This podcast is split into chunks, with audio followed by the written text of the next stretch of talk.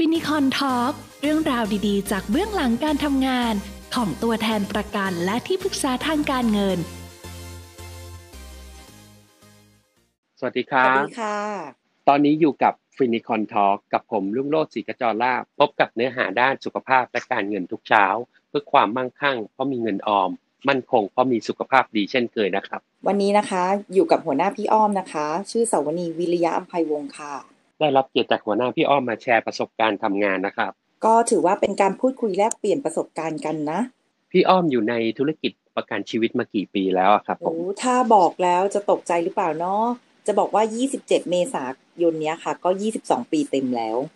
รู้สึกยังไงกับอาชีพนี้บ้างอะครับ มันต้องย้อนความไปเนอะเพราะว่าจริงๆแล้วพี่อะเติบโตมาจากครอบครัวของคนที่อยู่ในธุรกิจประกันชีวิตมา แล้วพี่ก็เห็นแล้วก็ได้ซึมซับได้เรียนรู้ว่างานเนี้ย มันดี มันได้ช่วยเหลือสังคม ช่วยเหลือมนุษย์ช่วยเหลือหัวหน้าครอบครัวยังไงบ้าง ไม่ได้บอกว่าพี่ก็เลือกทำงานนี้เป็นเป็น full time งานแรกไปทำงานที่อื่นมาเป็นเวลาสิบกว่าปี พี่จบทางด้านวิศวะวิศวกรเนาะ มัยปริญญาตรีวิศวกร ปริญญาโทก็เป็นเกี่ยวกับเรื่องการจัดการสิ่งแวดล้อมและวัตถุอันตราย งานหลักๆสิบกว่าปีที่พี่ทำงานมาตอนสมัยเป็นวิศวะเนี่ยตำแหน่งสุดท้ายที่เปลี่ยนงานก็เป็นผู้จัดการแผนกวิศวกรรม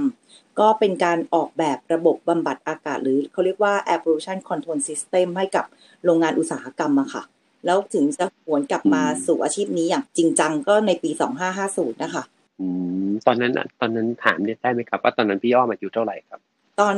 2550เหรอคะ ก็ตอนนั้น12ปีที่แล้ว ก็ประมาณอายุ36ที่พี่เข้ามา full time อะค่ะ ได้ไปเก็บเกี่ยวประสบการณ์การทำงานที่อื่นมาก่อนค่ะครับ อะไรที่เป็นจุดเปลี่ยนที่ทำให้พี่อ้อม มาทำตัวแทนประกันชีวิต full time ครับ คือตลอดเวลาพี่ก็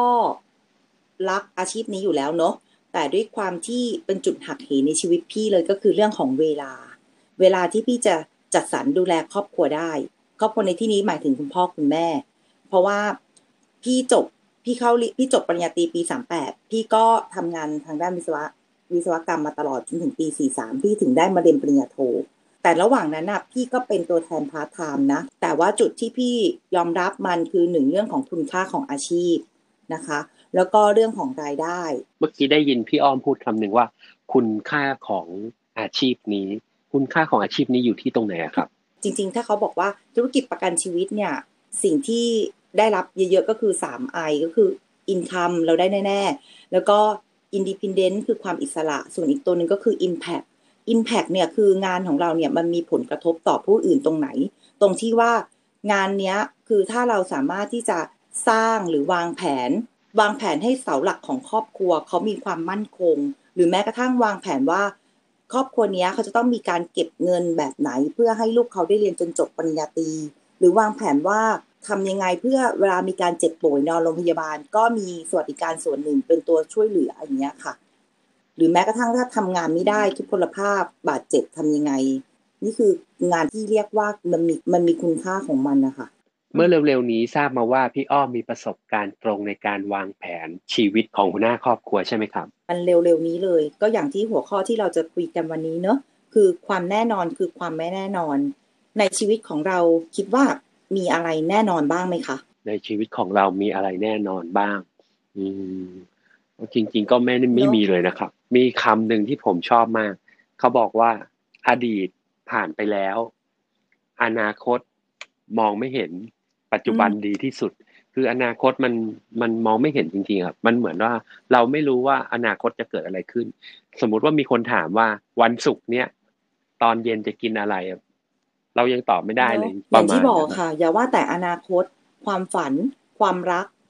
ความสำเร็จเลยค่ะ เห็นด้วยไหมว่าแม้กระทั่งลมหายใจอะ เรายังบอกไม่ได้เลยว่ามันจะ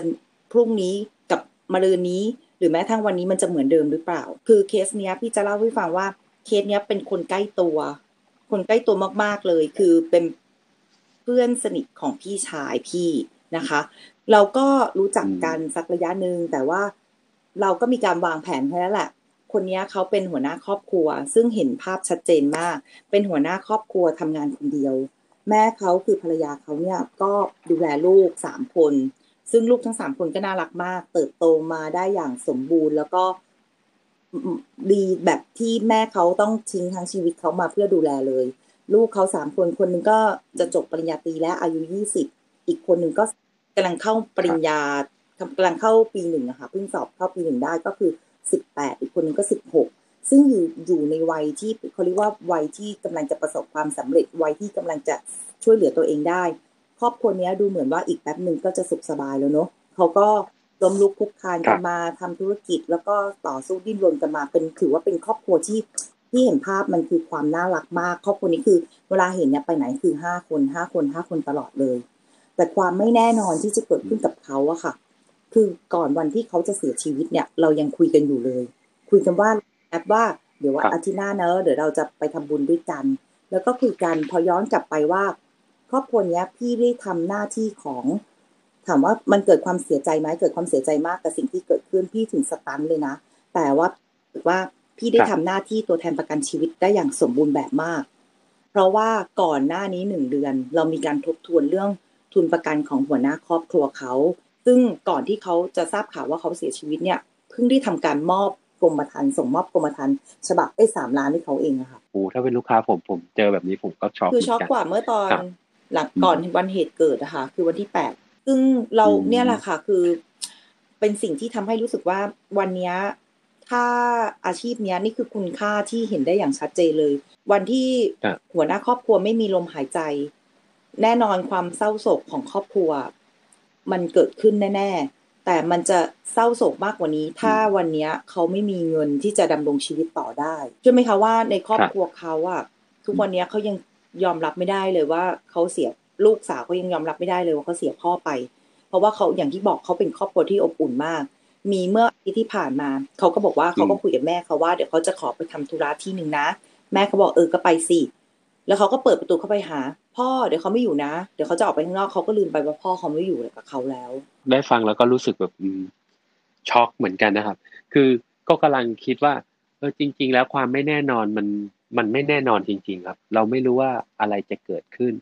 แต่ทุกครั้งที่เราไปเจอลูกค้า หรือแม้กับตัวเราเองก็ตามนะครับ เราก็จะคิดว่ามันเป็นเรื่องไกลตัว สิ่งที่มันมีคุณค่าของกรมธรรม์ประกันชีวิต อย่างที่เคยได้ยินไหมคะเขาบอกว่ากรมธรรม์ประกันชีวิตเนี่ยไม่ได้มีไว้เพื่อป้องกันความความความจากไป แต่มีไว้เพื่อให้คนข้างหลังอยู่ได้นะคะ ซึ่งสิ่งที่เห็นชัดเลยว่าอย่างที่บอกคือเขาก็มีทรัพย์สินอย่างอื่นบ้าง แล้วก็มีสินทรัพย์บางประเภทบ้าง กลายเป็นว่าตอนเนี้ยเขาก็ไม่รู้หนิว่าเขาจะไม่มีลมหายใจหรือเขาจะไม่อยู่เมื่อไหร่เขาไม่ได้ทำพินัยกรรมไว้ กลายเป็นว่า ทรัพย์สินตัวอื่นๆเนี่ยต้องรอผู้จัดการมรดก แต่งตั้งผู้จัดการมรดก แล้วมันเป็นความวุ่นวายมากที่จะต้องขึ้นศาลระหว่างครอบครัวของผู้พี่ผู้ชายที่เป็นหัวหน้าครอบครัวกับภรรยาว่า ทางนู้นเขาจะแย่งเป็นผู้จัดการมรดกร่วม จะต้องการนู่นนี่นั่น แต่มันมีมรดกตัวเดียวค่ะ ที่ไม่มีใครจะแย่งไปได้ก็คือมรดกที่เป็นเช็คเงินสดจากกรมธรรม์ประกันชีวิตที่แบ่งได้อย่างชัดเจน นั้นสอบถามย้อนกลับไปนิดนึงครับ ที่เราไปคุยกับลูกค้าตอนมกราเนี่ยครับ ลูกค้านี่คือสุขภาพเป็นยังไงบ้างครับ ปกติดีเขามีโรคประจำตัวอะไรหรือเปล่าเข้าโรงพยาบาลครั้งเดียวเพราะท้องเสีย เหตุที่เกิดขึ้นนะครับแพทย์เขาสาเหตุเพราะอะไรอะครับใช้ว่าเป็นกล้ามเนื้อหัวใจขาดเลือดฉับพลัน เดี๋ยวพี่จะขอเล่าก่อนวันเห็นให้ฟังว่าเขาก็อยู่ที่บ้านกับภรรยาเขา ก็อยู่ในครัวกินข้าวกันกับครอบครัวเขาเป็นปกติ แล้วเขาเกิดมีอาการรู้สึกว่าเขาอะแน่นท้องนะคะ มีการแน่นท้องเขารู้สึกว่าเออน่าจะอาหารไม่ย่อย หรือว่าหรือเป็นกรดไหลย้อนหรือเปล่าก็ไปกินยาหอมกินอะไรไป หลังจากนั้นเนี่ยเขาก็รู้สึกว่ามันไม่ดีขึ้นอึดอัดอึดอัดเขาภรรยาเขาก็เออไปโรงพยาบาลกันไหมก็ไปกัน เนื่องจากว่าไปกันลูกคนโตขับรถให้แล้วก็มีคุณพ่อคุณแม่ไปใช่ไหมคะปรากฏว่าพอไปถึงเนี่ยจอดรถที่โรงพยาบาลพี่คนนี้เขาก็ยังเดินเข้าไปหาหมอเอง เดินไปเองเข้าโรงพยาบาลได้ เขาเข้าไปถึงโรงพยาบาลประมาณตีสองปรากฏว่าก็ไปถึงก็พบว่าอ้าวตายแล้วมีเส้นเลือดอุดตัน เส้นเลือดหัวใจหลอดเลือดอุดตันเขาก็ทำบอลลูนไปให้หนึ่งเส้น พอทำไปแล้วเนี่ยสัญญาณชีพเขาไม่ขึ้นนะคะเขาก็ชีพจรอ่อนแรงลงอ่อนแรงลงอ่อนแรงลงประมาณตีสี่ก็จากไปอย่างสงบแล้วค่าใช้จ่ายวันนั้นนะครับ ที่บอกว่าทำบอลลูนไปหนึ่งเส้น พอตีสี่ก็ไม่มีสัญญาณชีพอย่างเงี้ยครับ ค่าใช้จ่ายโรงพยาบาลวันนั้นประมาณเท่าไหร่ครับก็วันนั้นน่ะมีคำถามหนึ่งเหมือนกันค่ะว่า ว่าเออเขาเหมือนกับทางโรงพยาบาลก็มาถามว่า จะรักษาไหมมันอาจจะเป็นผักนะ มันอาจจะเป็นผักก็คือบอกว่ามีลมหายใจแต่ไม่มีการตอบสนอง หรือว่าจะทำยังไงดีเขาก็เลยบอกว่ารักษาให้เต็มที่เต็มกำลังที่สามารถจะช่วยได้ แต่ว่าที่สุดแล้วก็คืออืมหัวใจเขาสัญญาณชีพเขาเขาจากไปเองอะค่ะ แต่ข้อดีของครอบครัวนี้ที่ผมเห็นเลยก็คือว่าอย่างน้อยคือไม่มีปัญหาเรื่องเงินเข้ามา เพราะว่าทางหัวหน้าใช่ค่ะครอบครัวเนี่ย นั่นคือได้เตรียมไว้แล้วเขาเขามีการอืมแบบเขาได้มีการบัดลดลดความเศร้าโศกได้ในเรื่องของค่าใช้จ่าย พี่อ้อมคิดว่าครอบครัวครับ ควรจะมีทุนประกันให้สำหรับคนข้างหลังนะครับจริงคิดว่าๆแต่แล้ละวครอมับนครัวก็ควรจะมีเท่าไหร่อะครับกำหนดให้เท่ากันทุกๆ ครอบครัวไม่ได้เนอะขึ้นอยู่กับคุณ ชีวิตของเขา แล้วก็เอ่อกับการครับใช้ชีวิตความจำเป็นของเขา แต่โดยประมาณแล้วเนี่ยหลักการคำนวณง่ายๆอะค่ะเขาก็จะคำนวณจากค่าใช้จ่าย ในกรณีที่ไม่มีบุตรเนาะก็ก็จะคำนวณจากค่าใช้จ่ายอะค่ะ ค่าใช้จ่ายที่เกิดขึ้นในแต่ละเดือน ค่าน้ำค่าไฟอยู่ ค่าใช้จ่ายเบ็ดทุกอย่างที่รวมครับว่า ถ้าวันเนี้ยเขาออกไปทำงานแล้วเขาต้องปกติเขาเป็นคนที่ต้อง support ค่าใช้จ่ายตรงจุดนี้เนาะแล้วถ้าวัน ไม่อยู่เนี่ยใครจะมา support ครับก็คำนวณจากตรงนี้ง่ายๆอะค่ะ ว่าต่อเดือนนะมีค่าใช้จ่ายเท่าไหร่ คูณไปสิบสองเดือนก็เป็นหนึ่งปี แล้วโดยตัวเลขที่คิดว่าจริง ๆ แล้วครับตัวเลขที่จะคูณว่ากี่ปีเนี่ย มันขึ้นอยู่กับความสามารถของเขา แต่ตัวเลขขั้นต่ำอะค่ะเขาก็เขากำเขามีการทำวิจัยแล้วก็ครับสรุปกันไปว่าน่าจะอยู่ที่สามถึงห้าห้าห้าปีอะค่ะ เพื่อที่จะทำให้แม่ไม้ หรือลูกกำพร้าอืมสามารถตั้งตัวได้ หรือสามารถใช้ชีวิตได้ใกล้เคียงเดิมให้มากที่สุด จะมีระยะเวลาฟื้นฟู เพื่อให้เขาหางานทำหรือให้เขารู้สึกมีการเปลี่ยนเปลี่ยนเปลี่ยนที่อยู่หรือต้องบางทีบางบ้านเคยเห็นไหมคะว่า หัวหน้าครอบครัวเสียชีวิตกระทันหัน อันนี้ก็เป็นเคสหนึ่งแต่เขา